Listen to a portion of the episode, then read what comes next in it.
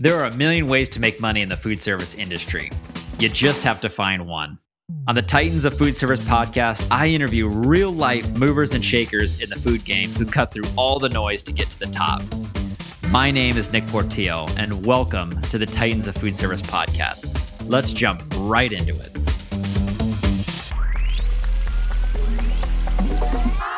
Shout out to all you food service titans out there. This is the Titans of Food Service podcast, and I'm your host, Nick Portillo.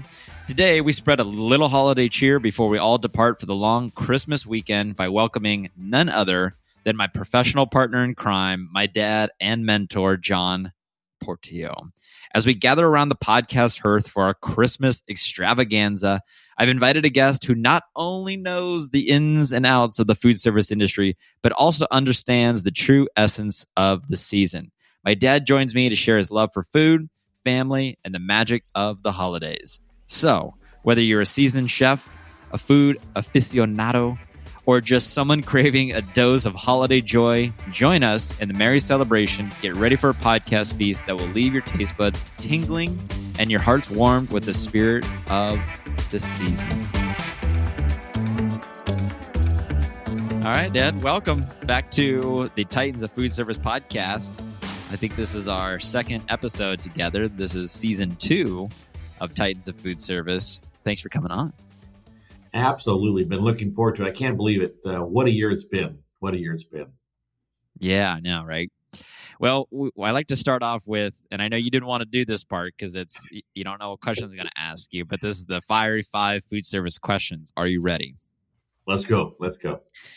So everything has a holiday spin to it. This is our Christmas episode. This will air uh, the week before the long Christmas weekend. So here we go. Here we go. All right. Question number one What is one Christmas food you just can't go without? See's candy. See's candy. Okay. Okay. Ever since I was a kid, my grandfather used to bring a box home, and he'd bring a, a two pound box for the entire family and put it on the table before Christmas even started. And we'd eat out of that box all day long. See's Amazing. candy. See's candy. What a great business too. You know, Oh, it's yeah. just simple. There's it seems simple at least. And I, I think uh, Warren Buffett owns it or something, but they they do a nice job there, and they've been around forever. hmm And good quality, good service, good quality. So If you could invite one person, either alive or historical, to join us on Christmas Day, who would that be and why? Wow, that's a big question there. I'm not sure if we're going to answer the question. I'll do my very best. Something that pops in my mind. I'd like to have Elf there from the movie Elf. Oh, Will Ferrell Yeah. from Elf. I'd like to have Arnold Schwarzenegger there from Jingle All the Way, Yeah, and the Cranks, uh, Mr. Crank, uh, Mr. Crank. nice. Just I'd like to have some characters, make the, the day lively. Totally. Let's rank some movies. You just mentioned some movies. So rank these five movies without knowing what comes next. Okay. Are you ready? Yep. Santa Claus 1, Three, Elf, two, National Lampoon's Christmas Vacation. one, Wow. Jingle All the Way, four, Christmas with the Cranks. Five, So we've got National Lampoon's Christmas Vacation number one, Elf 2, Santa Claus 3, Jingle All the Way 4, Christmas with the Cranks number 5. I like Christmas with the Cranks. It's Carly and I, we always start the holiday season with that movie. It's an easy one. It's only Yeah. like an hour, hour and a half. It It's just a nice, all the- you know, it's a fun shows bit. just Make us feel good. They go back to our original roots as individuals. It makes us just feel like happy holidays. Let's go. Totally. Totally. Okay. Next question. What is the one Christmas food you just Oh wait, I already asked that question. You said See's candies. I'm getting all my questions mixed up here today. You're putting me on the spot. I'm on the uh the hot seat here. Good. What's your favorite food for Christmas? My favorite food for Christmas. I'll tell you a side dish that I love. It's canned cranberries Oh, It's it's kind of random, and I know we have them for Thanksgiving as well. yes. And I don't think it, it- I don't know what the heck they put in those, but it's just like gelatinous goodness, and I just love it. Uh, do you like the one that's gelled, where it's a, a perfectly cy- uh, cylinder product? Yeah, oh, yeah. yes, this, yeah, and you slice it. I'd say that's my favorite side dish. My favorite main dish is I love when we get uh, honey baked hams. Oh, big time. Yes. For Right. you, are there any special holiday traditions or rituals you follow when it comes to the meal for Christmas? Uh, what I've really tried to follow for the Christmas, which I think is so important, I just want to make my home a welcome to everyone. So I'll put out a fruit and vegetable plate in the morning, first thing, lots of hot coffee, maybe a little pastry for everyone. Uh, I like to start that in the morning, and then later on throughout the day, a few snacks, a few fun things. And then with a meal, I do like a turkey or a ham. Ham is always one of my favorites with all the sides. I just want to make sure that we have stuffing and uh, cornbread, stuffing, bread, uh, maybe corn, maybe green beans, Brussels sprouts, and obviously cranberries with a little gravy on the side, mashed potatoes. Nice. Yeah. Are there any international or cultural influences that find their way into your holiday menu planning? Absolutely love Hispanic. You know, being Hispanic ourselves, the tamales. There's many years that we'll do a uh, what I'll call a Mexican theme. We'll have enchiladas, uh, tamales, tacos. Uh, we'll have some other additional items in the, into the meal, but it's great. Also, Italian is always a winner. Uh, manicotti, lasagna, all kinds of uh, different items that they prepare on the dessert side. It's just unbelievable. But I do like to change it up a little bit, just for you know, just being spontaneous. Okay. Looking back on 2023, what are some moments, either personally or professionally, that you're proud of? You know what I'm most proud of this last year, personally, is my ability to understand and you know re- redevelop myself. I took a lot of time this last year working on listening whenever possible better, more detail, understanding the question better, and then with my response and or written response or answers, much more to the point. To the point. Hmm. I don't waste time. I want to be very articulate. I want to be very thought provoking, but also want to act, uh, ask for results and action uh, for next steps. I had heard recently, obviously, I've heard in a podcast that you want to respond optimally within five minutes. And that Oh, like a follow up. Yeah, yeah, yeah. A follow up. Without a doubt, that is the most important thing to do is to have the follow up. There's so many people, so many times that people go into big events, they prepare a month worth of work possibly, or weeks, and then they go into the event and they're not prepared and they don't follow up for like a month. What's that all about? Yeah. People want to know today. They need to be able to close their books today. They want to close that project out. They've got many vendors, many clients they're dealing with, dealing with many customers, many sales reps, and so forth. They need a response today, right now. So if you don't have a response to give to them within five minutes after you leave, don't set the meeting, don't show up. It's not worth it. You're going to waste their time and- and your time and have to start from the beginning every time every time you meet with them. I love you're getting all fired up. A little context for those listening along. I, I, my last episode. Make sure to go check it out. The top ten nuggets that I learned from my season one of the Titans of Food Service podcast. There was a conversation I had, and it was around uh, differentiating yourself as a salesperson, and it was around follow up. And a lot of times in the food service world, let's say at a food show, we have a great conversation with a customer and they're very excited about the products that you're showing or your conversation, whatever it was. And that salesperson will wait to maybe the end of the day, but most likely maybe the end of the week or the following week, or maybe as you mentioned, a month later. And that conversation just goes stale. That customer goes and has other conversations, and then they get bombarded with follow up. And so, one way to stick out from the rest of the crowd is to say, at the end of the conversation, just step aside and send them a quick text or send them a quick email or whatever it is. Just say thank you for the you know for, for your time. I'll be in touch, and that way, the next time you look down at their phone or at their inbox, you're sitting in there ready, ready to go. That was kind of the the context around Yes, that. I, I notice a, a lot of reps sometimes they'll take the CRM tool and they'll respond back to the corporate office which they work with or local regional office, but that's not enough. We're talking about actual relationship development and building requires touching and talking with that customer directly. And so that response time is so crucial. There's been times I've even myself, I'll wait a week, the opportunity was gone like that fast. I did nothing wrong. Yeah. things got in the way. I was very busy, but I did not take the time to get myself focused and get the right message out quickly enough. And that ended up hurting me. So don't do that. Whenever you can respond effectively and immediately, it sets a, a tone for everyone else to try to effectively and immediately. I love that. if it takes whatever it takes, I just I just want to respond to people within reason. Uh, we Yeah, have sure. two good regional managers that we work with, and they just have a good way of responding back.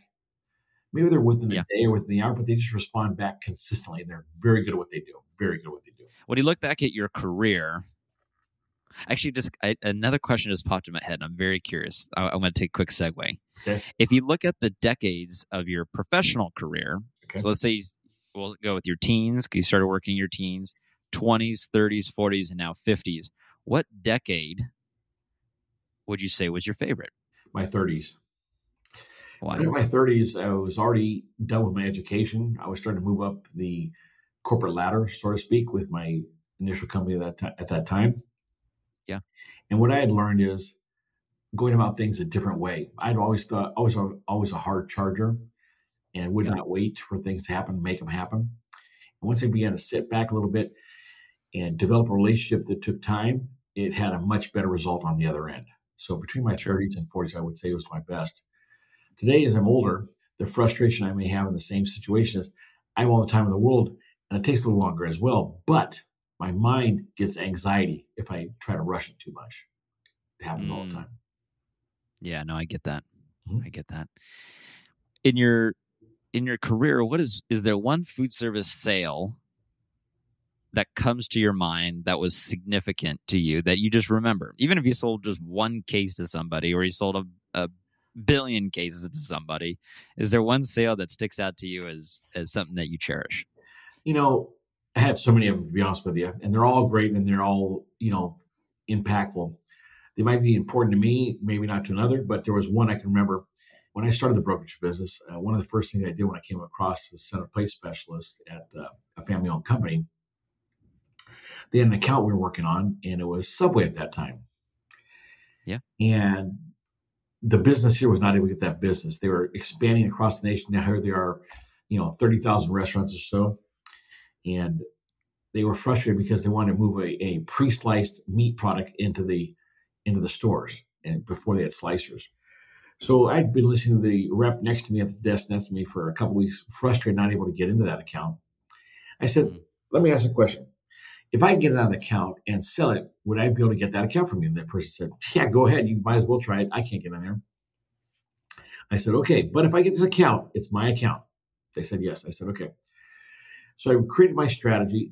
Took about two weeks to really develop uh, a thoughtful process to go in there, a thoughtful process to uh, attack that business and give them reassurance in why this this bold move of going away from slicers, maybe 30,000 slicers nationwide, nationwide to a pre-sliced product would be a great option for a Subway. So I worked here in the local Western United States uh, with they had five different district managers at that time. I had a meeting with them, presented my position, thought-provoking question, closed the sale opportunity, and I just sat quiet. They said, "We'll get back to you." I said, "I'll wait outside." They said, "What? You wait outside?" I said, "You guys should make this decision in 45 minutes. We're right, right outside." So that very that very stop and stall right there ended up pushing them to make that decision instead of getting back to me two weeks later and blowing me off completely. And that sale ended up being truckloads, truckloads of product to the West Coast of uh, what they call BMTs and ham. Carando was the product I was selling at that time. It was a company that was a great company, great brands, but they had real no, they really had no presence in food service at that time. We put them on the map like that, like that. It was unbelievable. Wow, that's incredible. I look at Subway now; they're all over the place. They're on every corner, kind of like Starbucks, They're a good sized chain. That's definitely where they're at. Yes. for sure. Looking to the future of your career, what is something that you still want to accomplish that you haven't yet accomplished? You know what? Uh, throughout my entire career, I've really focused on people, on my own team members, and trying to develop them. I think there's more development of the individuals. I'd like to see people work for our business at some point, be able to go on to other companies and/or with our company and become vice presidents, directors, senior leadership in all types of companies and business. The previous company I'd left, I did just that. Most of those people that are out there in the industry today are vice presidents and directors, and they're doing a great job. They've earned it. They've, we were just a stepping stone for them, but it was a great impact that we had. So I would say the biggest thing ahead of me is still people development. I love winning with people, right? It's giving them the ability to succeed mm-hmm. and spend time with them and teach them what I can help them with to watch them just flourish. It's just unbelievable. Yeah, amazing. Tell everyone listening along what you're up to. I know you step away from our day to day business, Portillo sales and marketing, as Christmas approaches, and you step into a different business for a few days.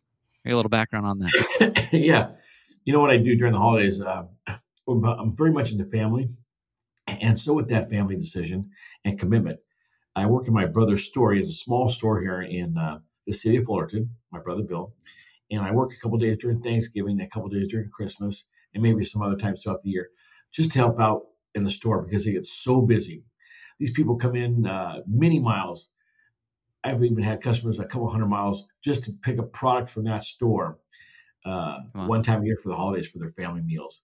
And so I do it at no charge. I keep the team engaged. I do things differently and hopefully energize those team members that my brother has on the floor there because there's 10 members. He can't watch them all but I'm here to help them do all that type of business. And we are all about service, quality, and the uh, presentation and the relationship that we develop. So it's it's a, something I really enjoy all the time to do. What's the big item that? And for those listening, he's a, a meat market. Yes, Gem Meats. And so he sells Gem Meats in Fullerton. Little plug there. What are some of the the highest uh, moving items typically for Christmas? You know, he does a, a stock pot shrimp, which is amazing. He it's a handmade product that they they make right there in the store. It takes time. They prepare it, and you actually get a nice uh, fresh shrimp from the product being prepared. People who take that home. It's almost like homemade. It's unbelievable. The other item they're really focused on is prime ribs, obviously, and turkeys. They do a lot of business. But the other thing with the the store, which I that I find amazing, is it's the small things that they need the small handcrafted items. They make a twice baked potato. It's unbelievable. They've probably sold this year over 10,000 of those little guys, a pre stuffed uh, twice baked potato. It's unbelievable. There's not any other place I've been to that makes this item ever. And they perfect it. They make it by hand from scratch. It's over the top. Over the top. If you were to make a guess on how many people come into the store in those two days, three days leading up to Christmas, what do you think it would be? I'm going to say hundreds. I'm going to say hundreds, hundreds when you open the doors at 10 in the morning, let's say it's three or four days before Thanksgiving, three or four days before Christmas, there's already a line outside of about 40, 50 people just waiting to try to get in the store. People have called on the phone weeks in advance trying to put orders. We're looking through two or 300 pages during that month or two of just orders to try to book every day. It's insane, but it's a great success. It's a, it's a good feeling. You feel like you accomplished something. And this customer come back over and over because they got what they needed. It was amazing. It's amazing. Yeah, it, it seems like you know that place is it's one that's been there for over 40 years. Yes. Gem Meats and it has become part of many families tradition to buy their their meats from and their and their groceries from uh, Gem Meats for the for whether it's Thanksgiving or Christmas or whatever it is and as you mentioned they come from all over mm-hmm. to enjoy that experience. And I'll tell you what the other thing is there are people that came first generation, second generation, now the third generation is starting to come to the store. It's amazing. That's cool. That's way cool. That's way cool. Well, Dad, that's all I got for you today. This is our Christmas edition, our holiday special. I just want to say thank you for coming on. Thank you for a great 2023. And I know we had a lot of fun here on the podcast, a lot of learnings, a lot of fun conversations. I appreciate you coming back on. And let's go kick some butt in 2024 and make it an even better year. Absolutely. Thanks so much. Merry Christmas. Happy holidays, everyone.